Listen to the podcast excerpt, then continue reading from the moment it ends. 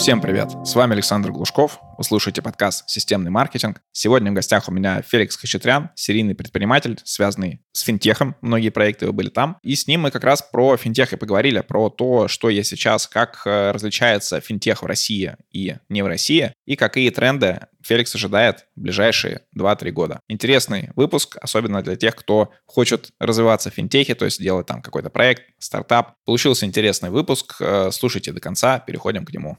Кстати, купить рекламу в этом подкасте с аудиторией маркетологов и предпринимателей вы можете по ссылке в описании к этому выпуску. Также там можно приобрести рекламу в моем телеграм-канале. Так, Феликс, привет. А, представься и немножко расскажи, кто ты с точки зрения там, своей профессии, деятельности и так далее. Привет, спасибо большое, что пригласил. Сложно так э, конкретно ответить на твой вопрос. Наверное, больше всего подходит э, как бы серийный предприниматель э, пока что. То есть, наверное, не могу сказать, что каким-то одним конкретным проектом выделяюсь, но да, в сфере IT очень много разных интересных проектов. Мы с тобой до этого общались, а у тебя хорошая насмотренность и, в принципе, понимание финтеха, российского финтеха, в принципе, наверное, мирового финтеха, так как если ты занимаешься российским, ты все равно смотришь на опыт э, западных коллег. А, и сегодня как раз мы будем говорить с тобой про тренды, про финтех, потому что чаще всего на этом подкасте мы говорим про маркетинг и говорим про, а, например, производственные компании, про B2B. И я, например, смотрю, как изменяется вообще подход B2B-шников а, внутри России, производителей, насколько для них сейчас благоприятная почва. И в том числе иногда заходят клиенты, которые э, связаны с финтехом, какие-то отдельные проекты, вот. И я вижу вообще какие-то новые форматы, вот, до этого, которые я никогда не видел. Так что интересно будет с тобой обсудить э, тренды, что будет в ближайшие там пару лет в финтехе, насколько вообще интересно, насколько он развивается. Для начала, вот я уже затронул про то, что там есть зарубежный, есть э, российский финтех. Э, расскажи вот какие-то такие явные различия или сходства? Вот э, чем мы похожи на Запад, э, на какие-нибудь уже развитые рынки, а чем мы выделяемся, чем не похожи? Ну, наверное, для начала важно отметить, что когда рассматриваешь финтех, нужно ориентироваться не только на Запад, но и на Азию. То есть, в принципе, есть э, ну, такие ну, как бы Запад и Азия. Наверное, это два таких ключевых отличающихся да, направления. Здесь правильнее начать как бы про историческое развитие технологий и финтеха в принципе, насколько сильно это связано с э, менталитетом, с историей, с, э, с особенностями тех или иных там, территорий, на которых это все развивается. Здесь это очень важно, потому что, давай простой пример приведу, на Западе, включая Россию, там, Соединенные Штаты, Европу, технологии развивались так планомерно. То есть сначала был персональный компьютер, потом появился ноутбук, потом появился смартфон, а, и все шло вот поэтапно. То есть экран уменьшался по мере там, развития технологий. И поэтому потребление контента как такового тоже проходило через эти стадии. То есть если говорить про финтех, э, специфически про финтех, то как ты помнишь, э, начиналось все с того, что ну, отделение, то есть тет-а-тет общение обязательное да, с финансовым консультантом, с сотрудником банка. Дальше это были веб-интерфейсы, такие тяжелые, сложные, там скретч-карты для доступа в интернет-банк, какие-то смс-подтверждения и так далее. И только потом мы пришли к смартфонам и к мобильному банкингу в том виде, в котором мы знаем его сегодня. Азиатский рынок, для примера, из-за своих размеров в первую очередь, из-за ну, и, там, э, там, и каких-то экономических факторов, первым устройством, которым стали пользоваться жители Азии, был смартфон сразу. То есть э, сам стиль потребления контента очень сильно отличается. Поэтому, например, в Азии мы можем с тобой выделить такие интересные проекты, как WeChat, который является, слышал, ну, не знаю, наверное, ты слышал про этот проект, да, это гигантский проект, это, это некий такой супер-эп, в который, наверное, можно сравнить его с, с нашим VK, э, то, что, то, то, во что потихоньку превращается в VK, VK да? то есть некий такое универсальное приложение, в котором можно сделать все, что угодно, в том числе все свои финансовые потребности закрыть. А на Западе все же из-за того, что есть вот эта психологическое разделение, что на персональном компьютере я делаю что-то очень важное, на телефоне я делаю что-то чуть менее важное, э, но чтобы это произошло, чтобы это можно было сделать быстро. И у нас до сих пор вот этот, эта ментальность, она как бы сохраняется. Если тебе нужно кому-то перевести тысячу рублей, ты можешь зайти в свой, свое мобильное приложение. Если тебе кому-то нужно перевести 3 миллиона рублей, ты, скорее всего, сделаешь это через веб-сайт, а там э, заведомо посоветовавшись со своим консультантом там, и так далее. Потому что это вроде бы такая более ответственная для тебя ответственное действие. И Россия, она в какой-то степени находится в таком уникальном положении, да, и с территориальной точки зрения, и с культурной точки зрения мы как бы и то э, в себе вобрали, и другое. Поэтому у нас э, небольшой такой хаос, э, скажем, да, кто-то пользуется исключительно мобильными, кто-то пользуется более такими сложными интерфейсами. Вот, наверное, как бы это, наверное, принципиальное отличие от Запада, от Азии. А, интересно, кстати, потому что я думал, что э, вот первое устройство как смартфон, это больше свойственно для Африки, потому что там вообще даже вот э, эпохи персональных компьютеров практически не было. И, насколько я знаю, там все делается только через э, мобилку, там и мобильный трафик, там это основа основ.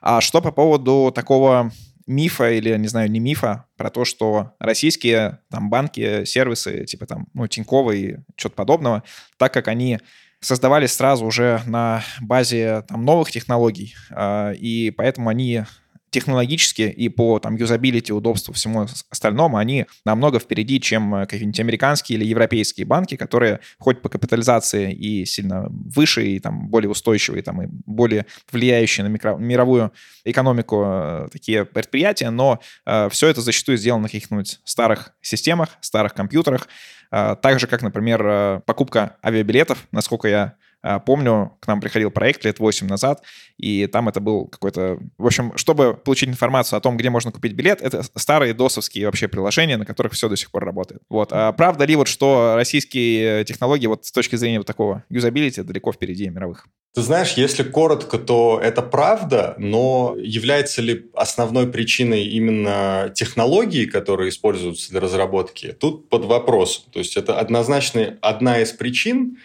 но в первую очередь, э, наверное, это касается, знаешь, аудитории, которая потребляет тот или иной продукт. В России достаточно высокие требования к стандартам со стороны аудитории, со стороны наших пользователей. Я это на, себе прочувствовал еще там, может, больше 10 лет назад, когда мы первые продукты выпускали там в App Store, в Google Play – люди очень, эм, скажем, требовательны, да, особенно если продукт финансовый, особенно если это касается денег, э, то все должно работать очень э, быстро, очень, особенно если человек платит тебе за, за что-то комиссию. В Европе и в Штатах, я не знаю, изучал ты или нет, но, например, средняя комиссия за любого рода транзакцию, которую мы с тобой привыкли делать здесь без комиссии в России, там она сильно выше, чем в России. А, то есть люди привыкли платить за похожего рода услуги намного больше. Что интересно тоже отметить, мы, у нас был хороший партнер, там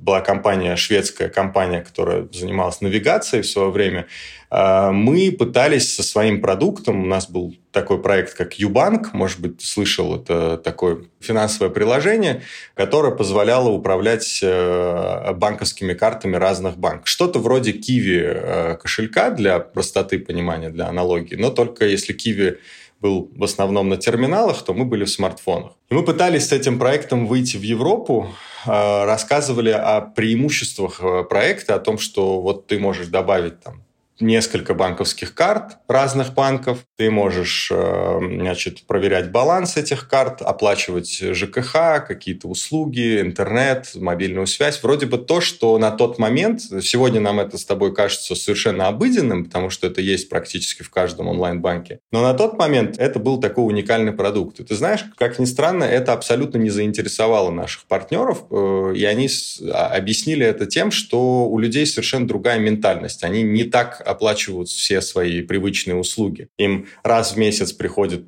э, какой-то счет от банка, они берут эту бумажку, идут в отделение банка и оплачивают. И это делают те же люди нашего с тобой возраста. То есть это не обязательно какие-то взрослые, да, там взрослое поколение.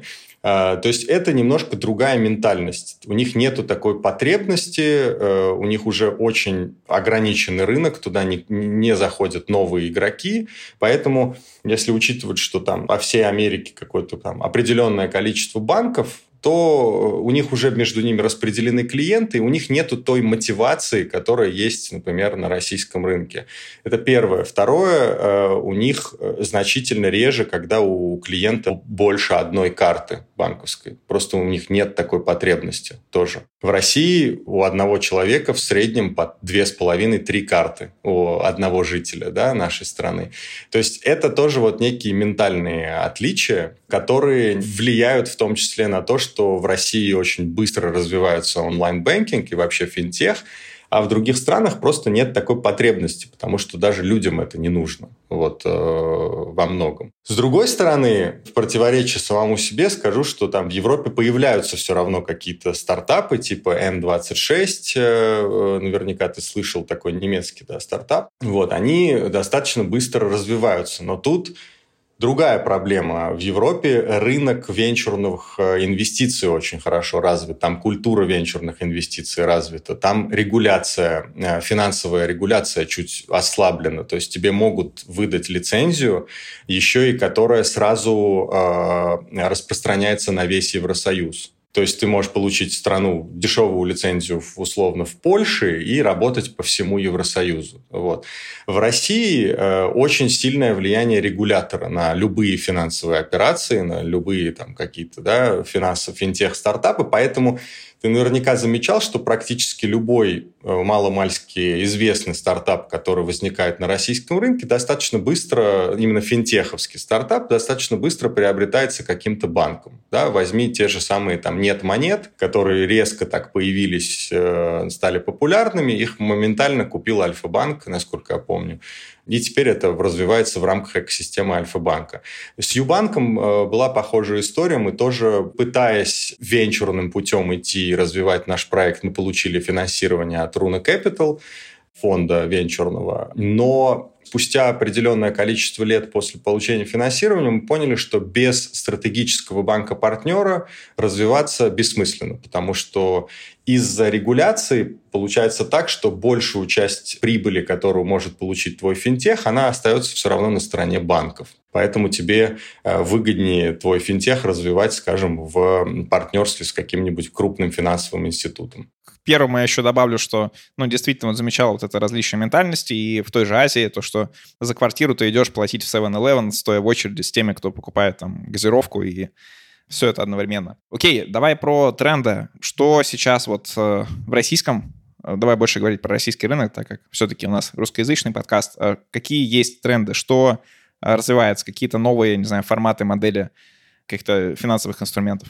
Опять же, учитывая такую серьезную зарегулированность, мы говорим в основном про а, появление таких нишевых продуктов типа нет монет, типа кошелек. А, вот есть такая от Cards Mobile, такая компания сколковская тоже, которая позволяет а, дисконтные карты различных да, магазинов тоже добавлять, виртуальные дисконтные карты. То есть в основном это идут такие нишевые продукты, которые решают какую-то маленькую потребность клиента, которую пока что не успел решить кто-то из крупных игроков. Ну, либо, наверное, что-то новое, потому что помню, в прошлом году к нам несколько прям приходило ребят, которые организовали оплату каких-то сервисов за рубежом. То есть они принимали оплату на юрлица в России, а, каким-то образом это, это выводили, либо у них были отдельные просто средства там, и из стран Евросоюза они оплачивали уже твои сервисы, которые тебе нужно платить здесь. Мне кажется, это временная такая история, что вот ты можешь там на этой штуке подзаработать, но это не формат там банка или э, того же нет монет, э, который можно дальше масштабировать. Да, если говорить про локальный рынок, то это больше такие нишевые продукты, которые там, позволяют решить какую-то задачу, до которой еще не добрались крупные игроки. А если говорить про новый тренд с появлением э, всех там санкций, да, там с прошлого года или сколько уже времени прошло, то это в основном продукты, которые каким-то образом решают проблему отправки денег за рубеж. Тот пример, который привел ты, я достаточно хорошо с этим знаком, потому что у меня у самого есть э, в зачаточной стадии такой стартап, который позволит пользователям игры оплачивать э, за рубежом, потому что все эти платформы там ушли, Steam, PlayStation и так далее. Сейчас это очень сложно стало делать и очень дорого стало делать, поэтому действительно будут придумываться какие-то решения, которые фактически обходят те ограничения, которые наложили на Россию. Из э, еще примеров вот нашего проекта, который мы запускали, IDPay, э, может быть, ты слышал, это онлайн-система денежных переводов, такое приложение. Э, мы запустили его, так получилось, что практически в тот же период, когда вот началась вся эта история политическая, и поэтому у нас достаточно быстро приложение поднялось в топы, в основном среди релакантов, то есть среди людей, которые переезжали жить в Армению, и им нужно было продолжать получать деньги в России с российской карты, оплачивать в Армении какие-то сервисы или переводить себе на армянскую карту. Вот такой полезный сервис, который мы, мы придумали, он стал очень быстро, скажем, стал популярен среди аудитории. Хотя, если бы мы запустили это на год раньше или на пару лет позже, то, скорее всего, никто бы не понял смысла, потому что, в принципе, в комфортной обстановке есть юнистримы, золотые короны и так далее, да, то, что, скажем, у пользователей в памяти. Так что, да, это ряд технологических решений, которые упростит жизнь и позволит вот эту трансграничную связь все-таки воссоздать, восстановить финансовую в первую очередь. А для внутреннего рынка это все же, я там, ну, наверное, не верю в какие-то супермасштабные новые проекты, потому что они, не успев стать супермасштабными, с высокой долей вероятности будут куплены кем-то из крупных банков, что, собственно, и происходит всегда. То есть в России достаточно уникальная ситуация в том плане, что необанкам, таким как N26 да, из Европы, в России сложно будет э, развиваться. То есть здесь потребуется значительно больше усилий, чтобы переплюнуть по качеству тот же самый Тиньков или Сбер или там какие-то другие банки из топ-10. Но при этом, наверное, это такой хороший триггер для стартаперов, потому что, по сути, тебе нужно просто сделать какую-то модель, которая вроде как э, работает и с большой вероятностью тебя купят. Ну, если у тебя цель как раз, чтобы тебя кто-то такой вот купил. Давай еще по одному а, разделению посмотрим. Это про финтех для B2C и финтех для B2B. Традиционно то, что B2C мы видим больше, и нам кажется, что в основном все развивается, все для B2C, но вроде как э, B2B, на самом деле там обычно скрытно, но э, больше э, сам объем транзакций, соответственно, больше комиссии, какие-то более интересные сервисы, может быть, они хотя и с там, похуже интерфейсом, например. Скажи про э, B2B-шные какие-нибудь э, классные, не знаю, тренды или готовые уже, что есть вот из э, приложений, сервисов и так далее. Ты знаешь, наверное, основной тренд, который можно отметить, это огромное количество самозанятых которые появляются. То есть, в принципе, появилась вот эта культура в какой-то степени, можно сказать, легализации своей активности да, среди творческих людей, которые создают и генерят какой-то контент. Да. Это те же подкасты, те же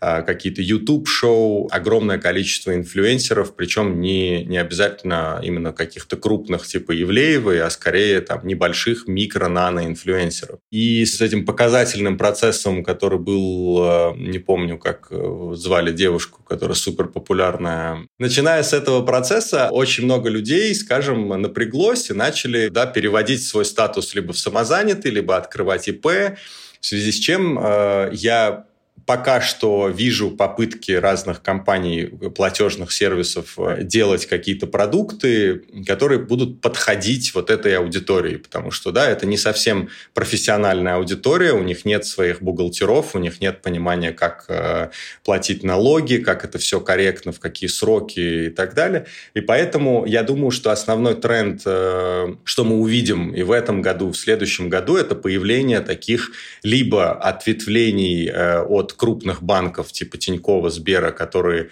работают именно с этой аудиторией, да, вот такими персональными бизнесменами, скажем так, и позволяющие легче открывать ИП и счета, и самое главное, обеспечить простой прием денег со стороны пользователей, да, и чтобы при этом выбивался чек, э, в общем, все было официально, и никаких нарушений там законов не было.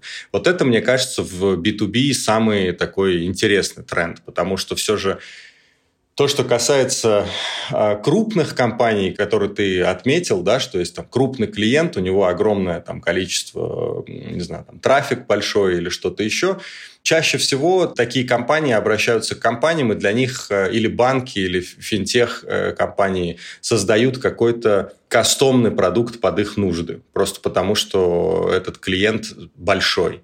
А вот э, маленьких клиентов, которых становится все больше и больше, вот про них особо никто никогда не думал, и сейчас, мне кажется, вот это такой интересный тренд, который вроде бы на пересечении между физиками и бизнесом. Я думаю, из этого я пользовался, наверное, Solar Staff. Не знаю, кстати, российский он или э, не российский. Да, Solar Staff — это российские основатели, но она уже такая международная компания считается. Да, но при этом все работало, там, оплаты, какие-то выплаты мы получали за рекламное размещение через Solar Staff, и, в принципе, достаточно интересная история. Какие еще тренды, какие есть э, из того, что я не затронул? Может быть, я что-то не вижу, но, наверное, есть какие-то сферы, где еще много финтеха. В какую сторону идут?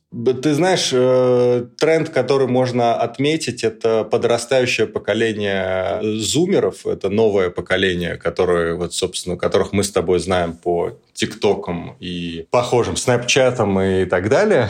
Это то поколение, которое подрастает и в ближайшие, наверное, лет 10 э, это поколение станет основным экономически активным поколением в принципе, э, что однозначно отразится на том, как будут выглядеть продукты, э, в том числе финансовые. То есть если финансовые институты не смогут подстроиться под их стиль коммуникации, под их стиль коммуникации не только там, рекламной, маркетинговой, но и с точки зрения Э, того, как их продукт э, потребляется, что это за продукт, то они начнут, естественно, терять э, долю рынка. Вот хороший пример, тот же самый Revolut, который вроде бы с одной стороны делает суперсовременное классное мобильное приложение с картой и, так далее, а с другой стороны создает совершенно отдельный продукт с отдельной страничкой, с отдельным описанием для тинейджеров, которым еще не исполнилось 18 лет. То есть это совершенно другая коммуникация, совершенно другая подача информации и другой, что самое главное, другое продуктовое наполнение. Потому что вот это поколение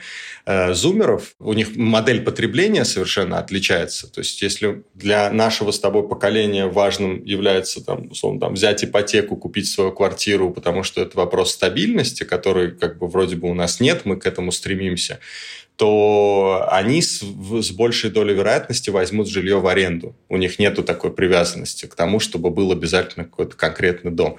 Это меняет уже логику потребления продукта там, ипотечного, да, если мы говорим про банковскую сферу.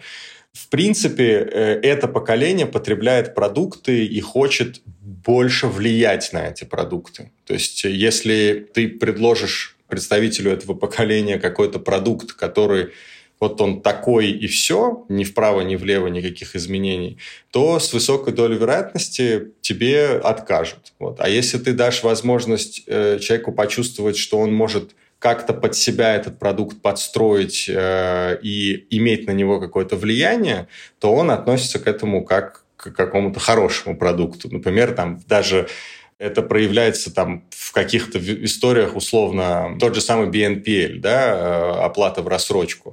То есть то, как это сделано в классическом нашем с тобой понимании, так, например, не совсем работает э, за рубежом. За рубежом клиент сам может выбрать, сколько месяцев рассрочки он хочет на ту или иную покупку. Он может сам выбрать конкретную покупку, которую он хочет. Он уже ее совершил пару недель назад, а теперь он хочет, чтобы она у него была в рассрочку. То есть он хочет за нее получить обратно деньги и выплачивать их поэтапно там, в течение нескольких недель. То есть, наверное, все, что я сейчас сказал, чтобы вот это не сумбурно звучало, можно подытожить тем, что тренд идет на персонализацию. То есть, когда э, вот все эти чат GPT, AI и так далее, все эти инструменты, которые могут обрабатывать огромные массивы данных, приведут в конечном счете к тому, что банк э, и банковское приложение, которое взаимодействует с пользователем, будет очень хорошо понимать пользователя, понимать его потребности э, и предлагать ему только нужные ему продукты. Вот, то есть некая персонализация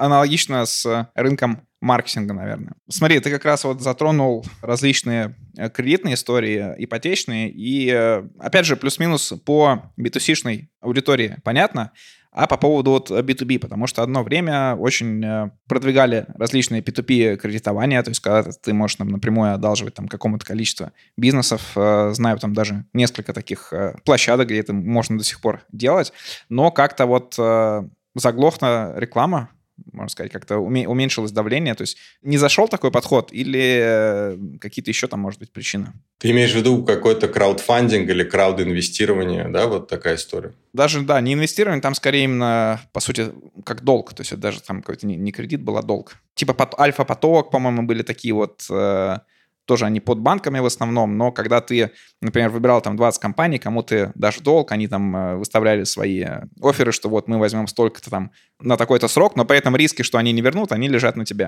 То есть ты уже сам определяешь, кому давать, а кому нет. Я помню этот продукт, если честно. Я тоже помню, что он в какой-то момент э, очень активно рекламировался, а потом это резко заглохло. Если честно, причину я тебе не скажу, потому что не следил за этим. Тогда про следующий вопрос, который у меня тоже возник. Э, есть э, сфера МФО, и есть э, реестр всех МФО-организаций, например, по России, и, в принципе, я вижу, что он пополняется, то есть все больше и больше МФОшек, и если раньше у меня было такое восприятие МФО, как что там люди вот берут действительно до зарплаты, и все, то, насколько я понимаю, тоже меняется поведение, то есть повышается уровень а, людей, которые пользуются какими-то подобными инфошками, а, чем-то еще. Возможно, появятся какие-то тоже P2P, а, как инфошка, но тоже от людей к людям. Про эту сферу что-то можешь рассказать, вот как развивается она, не развивается?